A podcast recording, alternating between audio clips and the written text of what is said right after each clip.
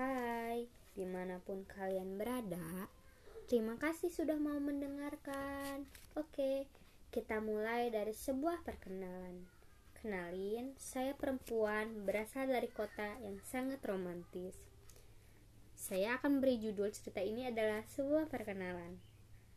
Perkenalan di sebuah sekolah yang membuat saya dan dia berkenalan. Dulu kami hanya berkenalan, namun waktu mengubah kami menjadi seorang teman.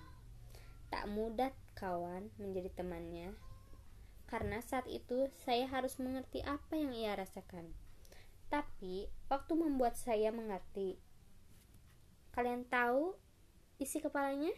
Isi kepalanya adalah kesederhanaan yang mengubah pola pikir saya menjadi orang yang lebih baik. Bersamanya membuat saya menjadi diri sendiri, walau harus dibenci banyak orang.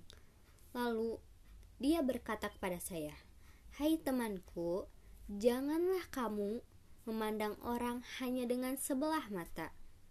Dan di situ saya mengerti apa yang baik, ada jahatnya, dan yang banyak dibenci, banyak kebaikan yang tersembunyi. Oke, segitu dulu ya teman-teman. Terima kasih sudah mau mendengarkan. Dadah.